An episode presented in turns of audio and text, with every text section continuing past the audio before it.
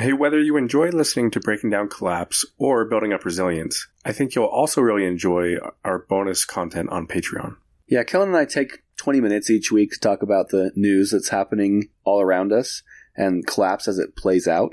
We like to have a little fun with it, but also make sure that you're aware of what's going on in the world of collapse. We look forward to having you join us there. The link to join us on Patreon is in the episode description. Many of us have those stubborn pounds that seem impossible to lose, no matter how good we eat or how hard we work out. My solution is PlushCare. PlushCare is a leading telehealth provider with doctors who are there for you day and night to partner with you in your weight loss journey. They can prescribe FDA-approved weight loss medications like Wegovy and Zepbound for those who qualify. Plus, they accept most insurance plans. To get started, visit plushcare.com slash weight loss. That's plushcare.com slash weight loss. Hey, I'm Ryan Reynolds. At Mint Mobile, we like to do the opposite of what Big Wireless does. They charge you a lot, we charge you a little. So naturally, when they announced they'd be raising their prices due to inflation, we decided to deflate our prices due to not hating you. That's right. We're cutting the price of Mint Unlimited from $30 a month to just $15 a month. Give it a try at mintmobile.com slash switch. $45 upfront for three months plus taxes and fees. Promo rate for new customers for limited time. Unlimited more than 40 gigabytes per month. Slows. Full terms at mintmobile.com. There's never been a faster or easier way to start your weight loss journey than with PlushCare. Plush Care accepts most insurance plans and gives you online access to board-certified physicians who can prescribe FDA-approved weight loss medications like Wegovy and Zepbound for those who qualify. Take charge of your health and speak with a board-certified physician about a weight loss plan that's right for you. Get started today at plushcare.com slash weight loss. That's plushcare.com slash weight loss. plushcare.com slash weight loss.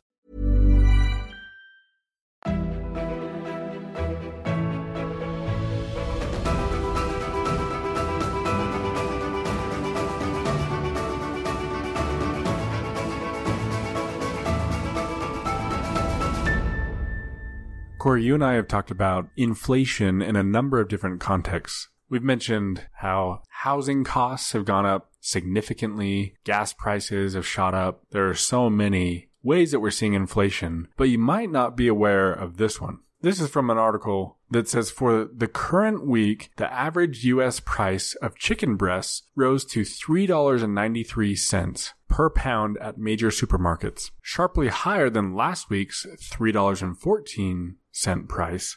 A year ago, the price was $2.48, the agriculture department says. So, in percentage terms, how much of a percent increase is that? Corey, I'm so glad you asked.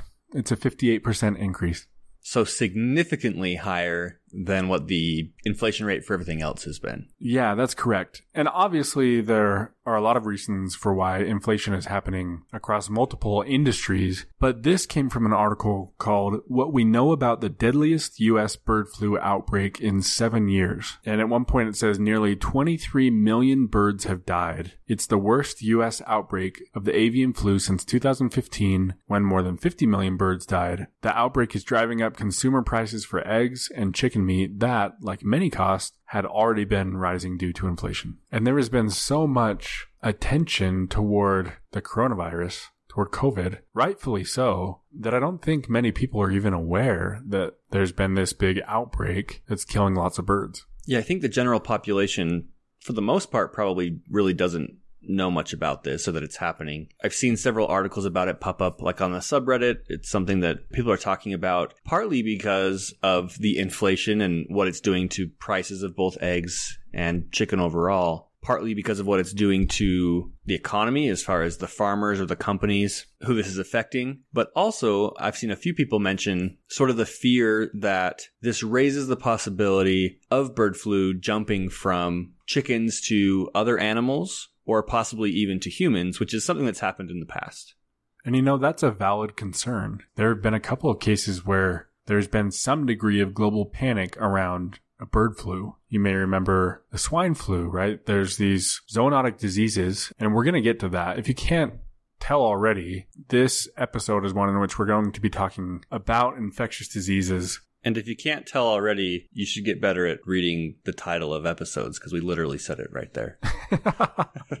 hey, when I listen to a podcast, usually I'm not looking at my phone as it plays the next episode and then the next, if I'm kind of binge listening. That's valid. If you're binging, sure. Anyways, you may remember that at one point earlier on in the podcast, we did an initial episode on diseases and the part that diseases play in the broader context of collapse. From the start, we titled that episode Disease Part 1 because we knew that there was much more to talk about. If you haven't listened to that episode, I recommend you take the opportunity first to go back and listen to that one before listening to this one. That one was episode 34. And in it, Corey, you talked quite a bit about antibiotic resistance and presented some really compelling numbers and evidence around why that is a major risk there are diseases that are developing resistance to antibiotics, mostly as a result of people misusing antibiotics around the world. We also talked about melting permafrost and some of the just wild things that have come from permafrost melt. You know, things that have been frozen for tens of thousands of years can immediately be revived and be infectious. We also talked about more disease potential as collapse progresses from mass migrations and increased poverty. One thing we didn't mention there, but it comes to mind, you know, when I lived in a foreign country for part of my life, I was getting sick all the time. And yet the people from that country could eat the same food and not get sick the way that I would. And I think sometimes we forget that when you're in a different place, everything is different. The things that people are immune to and, and the food you eat and everything about it is a little bit different. So when we talk about mass migrations in particular, we're not just talking about people from one country bringing a disease over to another country although that is a significant part of it. It's just also that all of that mixing of people dramatically increases the risk of infectious disease. You know, I mentioned recently that my mom started listening to the podcast, and she told me the other day that our episode on infectious diseases, the first one, was particularly freaky to her, especially the part about permafrost. I just thought that was funny that she's brought that up a few times. Just got to shout out my mom at every chance I get. Hi, Corey's mom. But anyway, it's interesting because there's all these potentials for diseases all around us, and it always feels like a hypothetical until it actually happens. Prior to COVID 19, the thought of a pandemic, the word pandemic even, just seemed sort of fear mongering. You know, it was like one of those things that we hadn't truly experienced, something from a movie, and then it happened. And the world got to see what it was like to live during a pandemic, and we're still seeing what it's like to live during a pandemic. And compared to other past pandemics and even potential future pandemics, COVID, the, the death rate itself may have been mild, but I do think it would be interesting to take a second and take a look at how the world has changed due to the COVID 19 pandemic. So there's obviously more to bring up here than, than we have time to. We could dedicate an entire episode to talking about what COVID 19 has done to the world, but just a few interesting numbers. So in the US, we broke a million deaths. And it's interesting because it happened so quietly. So many people may not even know that we hit officially a million deaths. And of course, that's a million deaths that have been officially counted. It's likely that the death toll has been higher than that. But when you think about that, like a million people, it's hard to picture that many people, you know, in one place to try and grasp how vast that is. And then globally, the numbers showing around 6.18, 6.2 million. And that number is likely to be very underreported just because there are so many nations that didn't keep track well, whether that was intentional or not, you know, have fudged the numbers, places where reporting just wasn't as widely available. So it's likely much higher than that. Overall, global life expectancy dropped almost two years in just 2020 alone. So that was like almost a 3% drop in life expectancy because of one disease. Financially, around the beginning of 2021, estimates were between 24 and 28 trillion dollars in economic costs. And pinning down economic costs was difficult for me just because there were so many different varying numbers depending on how it was calculated and such. One article went so far as to say more than 100 trillion, though I'm not really sure how they calculated that. But it is wild to consider everything that's happened to the economy, how in some ways it slowed things down so badly, hurt so many people in their jobs, and at the same time also caused this wild increase in consumerism as well there was this severe imbalance for who it affected. The poor and minorities were most harshly affected both by economic loss and also by the disease itself, while the wealthy became wealthier and they were also most likely to be treated better for the disease receive better health care. It's interesting when you start to hear a recap of what COVID has done because in 2020, there was such an initial panic. It upended so many things. The healthcare system, our education system, so much about social interaction. You know, there's so many things that changed, but really wasn't that long until it just kind of became the new normal. And I think you could throw out just about any numbers of COVID deaths. If you were to tell me, Corey, a certain number of people died from COVID today, almost regardless of whatever that number is, I wouldn't think much about it. It wouldn't really shock me. And so as you recap that, to me, it's a little bit of a reminder how desensitized we become. Yeah, and what's interesting is that COVID didn't necessarily create a crisis in all these different areas. In some ways it did, but in a lot of ways it just exacerbated crises that already existed. It showed the cracks in the system that we already have. Healthcare was already broken, right?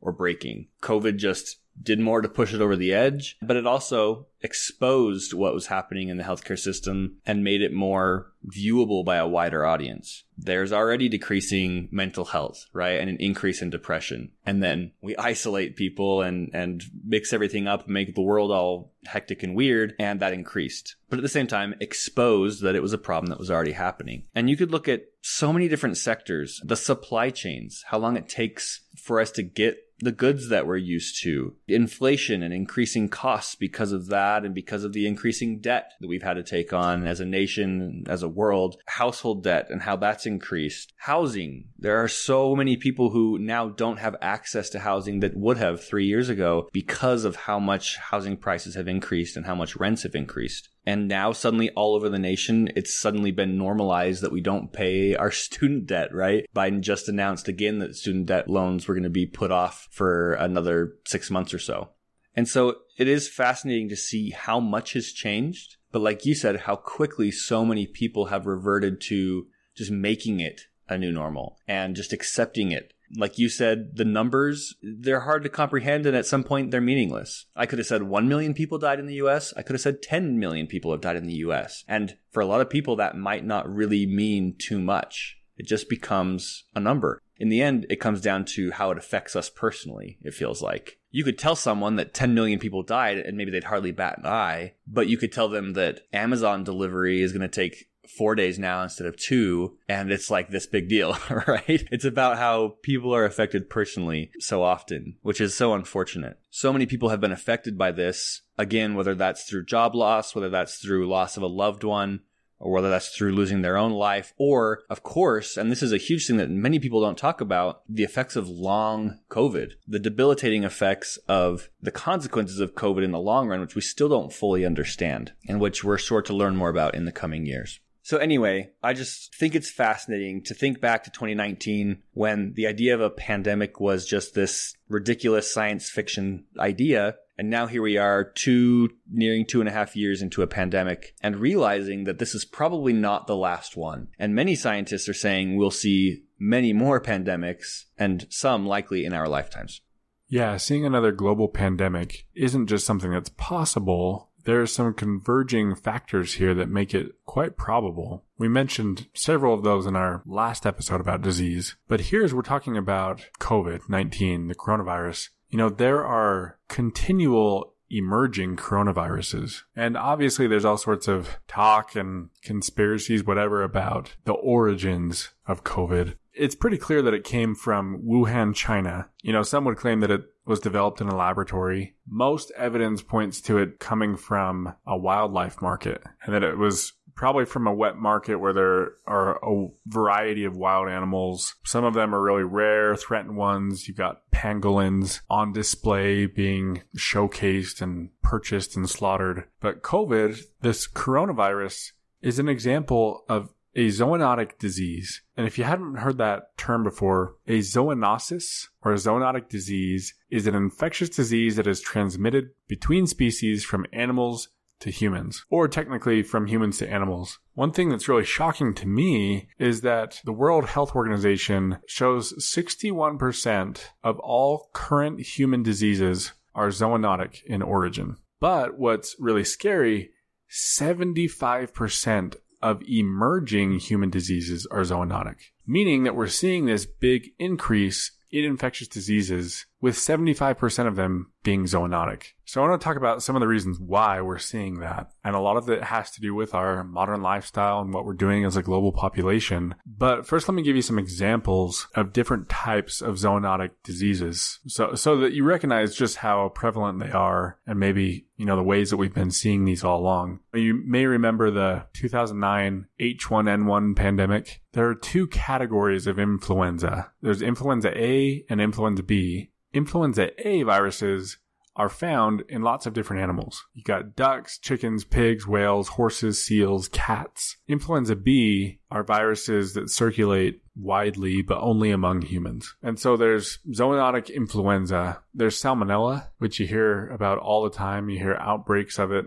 That's a bacteria that causes about 1.35 million infections, 26,500 hospitalizations, and 420 deaths just in the United States every year. So, I mean, on the grand scale, not a ton of people die, but that is a lot of people that get sick. If we're talking about 1.3 million infections in the United States every year, you know, that's like one in every 300 people. One that you've probably heard a lot of scare over here and there is the West Nile virus. And just so you know that there are no vaccines to prevent West Nile virus or medications to treat West Nile virus in people. And if you are familiar at all with West Nile virus, you'll know that it's a mosquito borne illness. And I think it's worth pausing here while we're talking about zoonotic diseases there are a lot of diseases that are carried by mosquitoes. They might not even have any impact on the mosquitoes themselves, but the mosquitoes are the carriers. And so you get malaria and dengue, West Nile, Zika, yellow fever. There's others as well. But this blows my mind. I'll just read this statement. The general consensus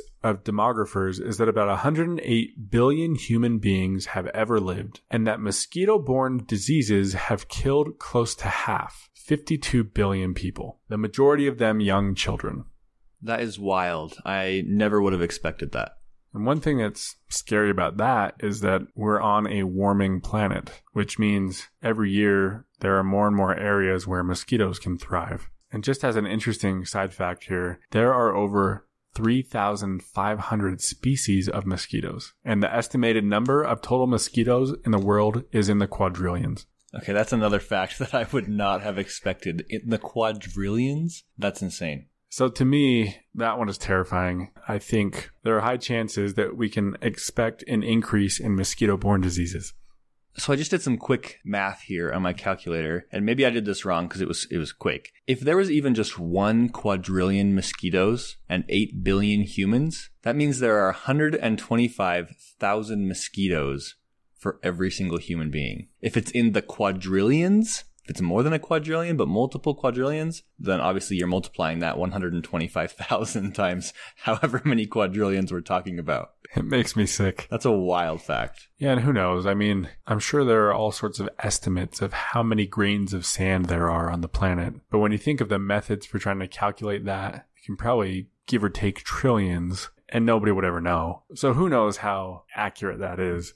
So just a couple of others. These ones are less common in our day and age, but you know, the plague. You think of the bubonic plague, all the death and carnage that was caused by that. Fortunately, we don't have to worry a whole lot about it anymore. There are only seven human plague cases reported each year in the US. And there are other examples. You think of Lyme disease, you think of rabies. But again, going back to that number that 75% of emerging human diseases are zoonotic, according to the World Health Organization. It begs the question why? Why are we seeing so many of these emerging diseases? And there are some really interesting reasons. One of them that I hadn't really thought about goes back to our conversation, Corey, on modern agriculture. And the increasing demand for animal protein is a big reason why we're seeing this increase in zoonotic diseases. Over the last 50 years, there has been a 260% growth in meat production, a 90% growth in milk production, a 340% growth in the production of eggs. And so around the world, we're just consuming more and more animals. Along with that, there are some really unsustainable agricultural practices. Domestic livestock farming often includes animals being packed together in a very small area. And obviously they're being farmed by humans. And so there are people in that area One article states domestic animals are being kept in close proximity to each other and often in less than ideal conditions. Such genetically homogenous host populations are more vulnerable to infection than genetically diverse populations because the latter are more likely to include more individuals that better resist disease. And one example that's given is, you know, the factory farming of pigs has promoted the transmission of swine flu, and a lot of that has to do with a lack of distance, physical distance between the animals. A few more reasons I'll mention. One of them is the increased use and exploitation of wildlife. So harvesting wild animals for protein, which maybe in the US we don't think a whole lot about that. But it's reported that in 62 developing countries, people obtain more than 20% of their nutrition through wild meat. And on top of that, there's recreational hunting. There's people wanting exotic animals as pets. There's zoos. Um, there's also a factor at play here with urbanization. You get people encroaching on wildlife, and that can happen through deforestation and populations that are kind of on the fringes of a geographical societal center. You know, people that are out closer to wildlife have a lot more contact with wildlife, but also in a lot of countries where this is taking place, even just irrigation, the water that they're using has lots of remnants from animal waste, disease that's floating downriver from dead animals upriver. Another big factor is travel and transportation. One interesting way to think about it is diseases can now travel around the world in periods shorter than their incubation. Meaning, from the time that somebody's exposed to a disease and the time when they start to first show clinical signs of that illness, people can already have traveled to the other side of the world. You know, there are changes in food supply chains. There are the, these wet, they call them wet markets or fresh produce markets in growing cities. We've got industrial meat processing plants. Corey, you, you heard me describe my experience working in a meat processing plant. And when these industrial facilities have animals being shipped in from all over the country, that makes traceability or, or knowing where a disease actually comes from really difficult. And then I kind of mentioned this before, but climate change. We've talked about kind of global weirding, and there are some diseases that thrive in cooler environments and some diseases that thrive in warmer environments. And we're mixing all that up across the planet. And then you factor in, like I mentioned before, all the mosquitoes that can thrive in new environments and the cockroaches and the rats and, you know, all these areas of the world that haven't seen the kind of diseases that have existed in other parts of the world. And really, all of those reasons that I've mentioned, you know, our lifestyle and the way that we're traveling around the world and the way our population is growing and the climate change that's taking place and the more consumption of meat, all of these things are human caused reasons for why we're seeing so many emerging zoonotic infectious diseases.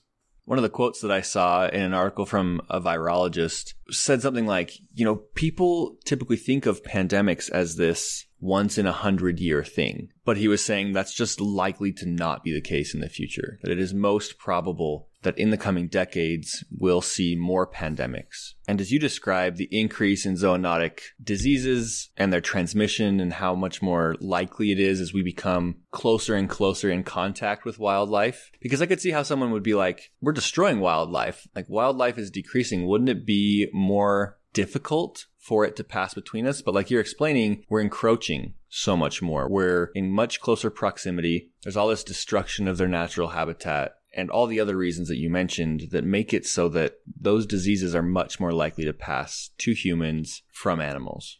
Yeah, and I'll mention that it really is the combination of factors. Because if I think to my ancestors 100 or 200 or 300 years ago, they all probably had a lot more contact with wildlife than I do. But in their day and age, if somebody got sick on the other side of the world, it would take a lot for that to get back to them. Whereas, like I mentioned before, we're so globalized. You know, we've got product being shipped all around the world every day. We've got people moving all around the world every day. And they're all coming from different places with different animals, different levels of exposure, different levels of hygiene. We've got people that are living in these urban areas so much more packed together than ever before. You know, riding the subway from here to there, touching surfaces that hundreds or thousands of other individuals have come in contact with even that same day. There's so much that's all converging to make this a dangerous situation. It really just becomes a numbers game right? It's about probability. You know, hunter gatherers, when maybe there was only a million people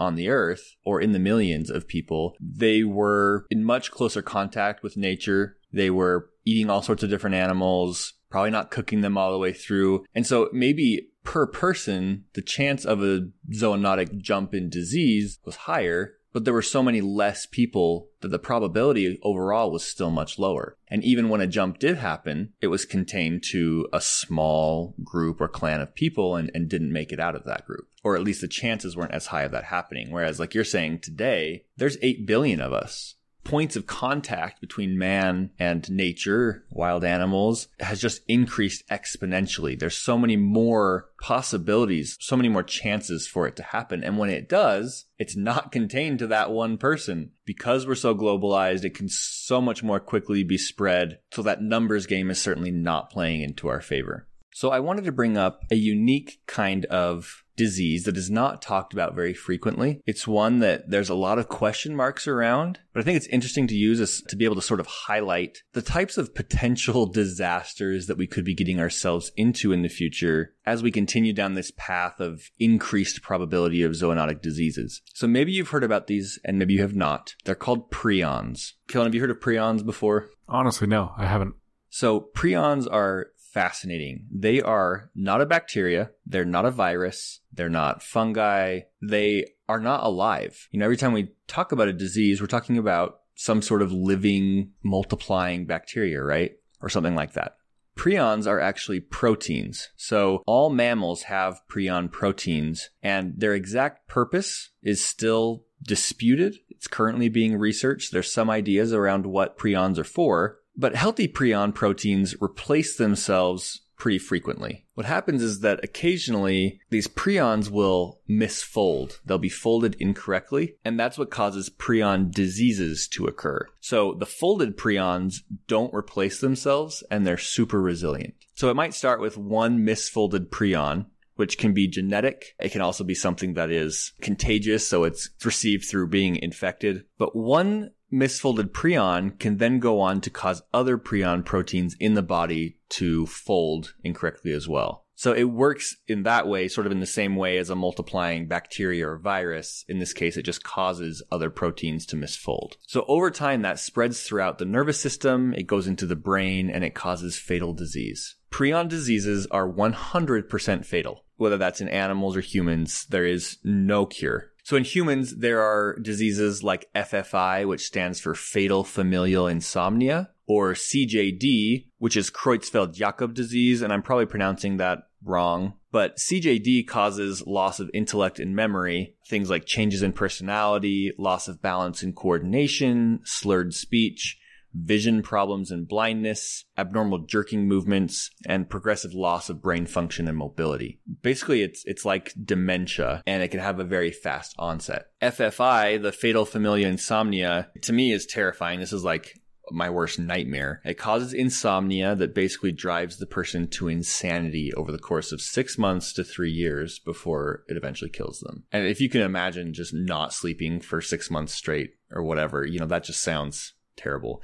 There are some interesting YouTube videos out there. I'll try to remember to link some of them in the description that show a little bit about what that's like. So these diseases are, are actually very rare in humans currently, somewhere around two to three cases per million people per year. It can spread from human to human from contaminated instruments, like surgical instruments, or from touching parts of the body that's infected. So if you touch somebody's brain or other nervous system tissue that has it. And so they have to take great care to decontaminate surgical instruments after surgery. You know, if someone's been infected, if they know, they'll go through these crazy processes to try and sanitize the instruments or just throw them out. Or when autopsies are done, they have to take a lot of really careful care as well. And they usually suggest that those bodies are cremated after death as well. And most of that is because prions, again, are extremely resilient, and most forms of cleaning agents can't even seem to kill them. So even though surgical instruments put in an autoclave doesn't tend to usually kill prions. And that's especially dangerous because a lot of times doctors aren't even aware if the person they're doing surgery on already has prion disease. The incubation period for prion diseases can be decades long. So, Kellen, earlier you mentioned the incubation period, which is the period between when you are infected with the disease and when you start to show symptoms. And in a short incubation period, that's better because there's less time for you to be spreading that disease, especially without knowing it. But with prions, where it's potentially decades long that you are spreading that disease without knowing it, you could be spreading it everywhere. And once these prion diseases do start to show symptoms, it happens very fast, usually within months from when the symptoms begin to when a person is dead. In animals, prion diseases are more prevalent than in humans. So you've likely heard of mad cow disease, which is a prion disease. Maybe you've heard of chronic wasting disease. It's called CWD. So that's a disease that spreads amongst deer or elk, or you'll find them in reindeer or moose. They also call that one the zombie disease or the deer zombie disease because it causes these deer to have jerky movements or walk in abnormal patterns. You know, maybe they walk in circles. And there's videos of that online as well. You can search that. It's kind of interesting. It basically takes over their brain and eats away at it. So when it comes to chronic wasting disease, hunters are very aware of this, and there are a lot of efforts put into place for them to check to make sure that any deer or elk that they kill don't have it. That being said, that doesn't mean that all hunters are as careful as they should be, and so in the past, multiple times, meat has been consumed from animals that have this chronic wasting disease. So why are we talking about this, right? Like, what does it have to do with collapse? Because so far, these animal forms of chronic wasting disease or these other animal prions have not been found in humans. It hasn't made that jump yet. But that is not something that is guaranteed to last. And as a matter of fact, one article that I read said this Michael Osterholm, director of the Center for Infectious Disease Research and Policy at the University of Minnesota, said it's probable that humans will come down with this disease after eating meat in the years ahead. And again, remember, this is a 100% fatal disease with a decades long incubation period. So there's something called a species barrier, and that makes it hard. It makes it difficult for the disease to jump from mammals or other mammals to humans, but that high enough doses or changes in the protein itself or other environmental factors can increase the likelihood that that jump can be made possible. So again, it's a numbers game. As we increase the contact that we're making with these animals, as we're consuming them, if hunters aren't being careful, if people are consuming that meat or coming in contact with that meat more often, it just increases the chances and the probabilities. Studies have shown that chronic wasting disease, which is what I just mentioned is in deer and elk and, and moose, can jump from deer to other mammals and even non-human primates. So it seems they're not that far from the possibility of making it to humans. So this chronic wasting disease has infected certain monkeys and things like that. And the scariest thing to me is that it's also possible that prion diseases from animals like chronic wasting disease already have infected people and that people just don't know it yet, right? Because that incubation period is dramatically long, people haven't started showing symptoms and it's not something that's tested for. Doctors aren't going around testing everyone for prions because it's never been known to have made that jump. There hasn't been a case of it yet, so they're not looking for it. And they likely don't even have the infrastructure and testing sort of capabilities in place to do testing for it. So as we speak right now, animals with chronic wasting disease and other prions are spreading it through saliva at salt licks and through feces and urine. So anytime that a deer with chronic wasting disease pees on the ground, has a bowel movement, licks something, whatever, it is spreading those prions into the soil. Or even just when a deer with chronic wasting disease dies and decays, again, those prions go into the soil. It's been found that some prions also can be taken up by plants like alfalfa, corn, or tomatoes. They can stay in the soil for decades, reinfecting wildlife or new plants as they grow. So again, because prions are so resilient, they'll stay in the soil for decades, they'll get into the plants, which are then eaten by people or by other animals, just increasing that likelihood of species jump. So again, this is all hypothetical, right? This is not to say that this is what's happening or that it's going to happen, but it's kind of a scary thing to think about that as our human population grows and as we continue to encroach more and more on wildlife, at the same time, breeding cattle, sheep, pigs closer and closer to us. We're contaminating our soil and our food with prions, and we're moving more and more into areas where these prions are already prevalent. So if the jump ever was made to humans, this 100% fatal disease could become far more prevalent in us as well, and could also become spreadable by our feces, urine, and saliva. We would have it in our system for decades before we ever knew about it, and probably wouldn't know until it was too late and already had spread it to countless other people. And again, this is just kind of one of those out there, no one really knows what's going on or what the actual sort of status or situation is when it comes to prions or if it's made a jump to some human somewhere. And if it has, if that's spread to tens or hundreds or millions of other people in the meantime, and they just don't know it yet, right? Or it could be that this still has not made any sort of species jump. The barrier is strong enough and it hasn't. But it does highlight the risk and the types of sort of Russian roulette almost that we're playing with our increased urbanization and encroachment on wildlife. One thing that's interesting that I will mention is that there is a mystery disease that has recently sprung up in New Brunswick, Canada. And you can just Google this and find information. But just in the last few years, suddenly people are getting sick with something in New Brunswick and they haven't really been able to figure out what it is at all. And it looked a lot like CJD, which was the human form of prion disease, this Creutzfeldt Jakob disease. They've done testing, they've verified that that's not what it is. But people who suffer it are having these same sort of very fast onsets of dementia type symptoms, and many people have died of it. And it's interesting because at first they had set up this whole like international panel of doctors, virologists, neurologists,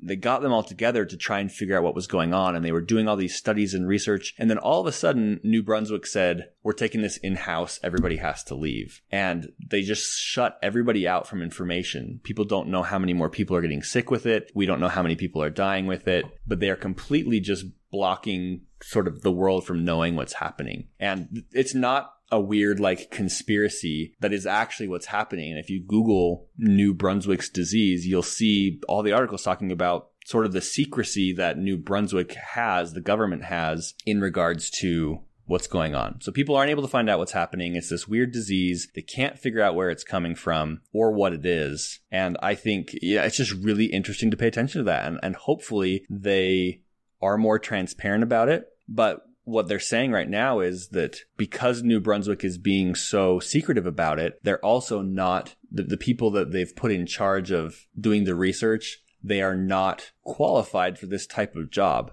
And so it's unlikely that they're ever going to really get behind what's going on. And hopefully, whatever it is that's happening does not continue to spread. So I'm not implying that it's prion disease. A lot of people are, are curious if it's some type of connected to prion somehow but it is interesting to see a glimpse into what sort of a prion outbreak could look like. What a bizarre situation. I think the thing that alarms me most, outside of the fact that these prion diseases are, like you said, always fatal, is the fact that their incubation period or, or the period of time in which somebody might not actually be showing any illness, even though they carry it, could be decades. You mentioned mad cow disease is one of these prion diseases. And I remember when there was so much panic about that. I think it's good that you call out that, you know, the, the probability might not be that high. We haven't really seen mass chaos from prion diseases up to this point. But when you bring in the other factors that we talked about before for why zoonotic diseases are becoming more prevalent, it is a compelling case that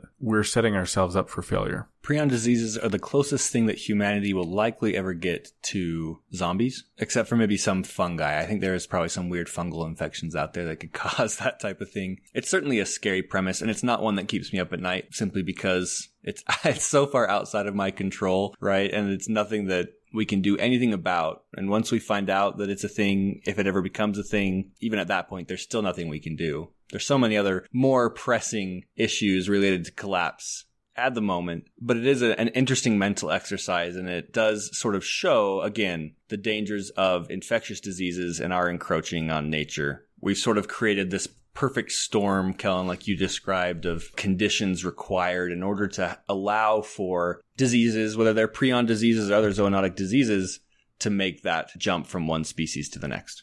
I think because we have experienced COVID-19 pandemic, we can see just how far reaching the impacts of a disease can be on our global society. And how underprepared we are to cope with it, both as a society and within our government organizations. Yeah, there are examples in the past of diseases bringing society to its knees. And it is a, a, major player among many others when it comes to all these factors in collapse. An increase in infectious diseases accelerates collapse, but also the process of collapse increases the possibility of more infectious diseases and the likelihood. One thing I'll mention, I found this interesting. There's an article from March 3rd of 2020. So this was before everything we've talked about with the biggest impacts of COVID 19. And it states according to a United Nations Environment Program report, in the last two decades, so the previous 20 years, basically from 2000 to 2020, emerging diseases have cost the world more than 100 billion. And then it said if each of them turned into a pandemic, the loss would amount to trillions of dollars with every single infection. And I'm here thinking about these prions that you just talked about and this uptick in zoonotic diseases and the antibiotic resistance that we talked about before, the melting permafrost and the diseases that can come from that, the collapsing healthcare system, the increased war and conflict. You know, we talked about the mass migrations, the poverty, all these things that are a recipe for more infectious diseases and therefore an acceleration of collapse, which will just be a positive feedback loop causing even more infectious diseases. I don't know, like you said, of all things, what's worth actually losing sleep over. but man, we sure have an interesting future ahead of us.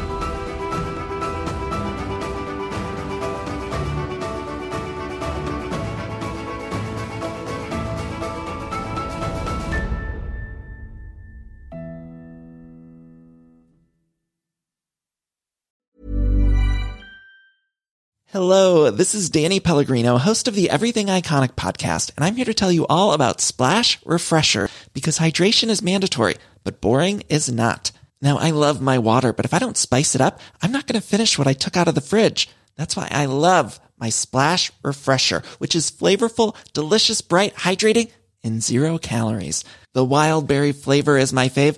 No, wait, is the pineapple mango flavor my fave? You know what? All five craveable splash refresher flavors are my fave because they're so delicious. So get hydrated and enjoy it with Splash Refresher. ACAST powers the world's best podcasts. Here's a show that we recommend.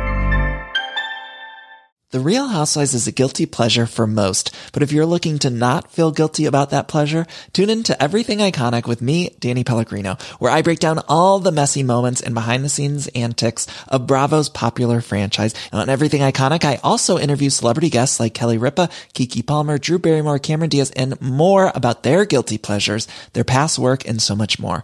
So if you're pop culture obsessed and find yourself watching way too much reality TV like me, tune in to Everything Iconic with Danny Pellegrino wherever you listen to podcasts. ACAST helps creators launch, grow, and monetize their podcasts everywhere. ACAST.com.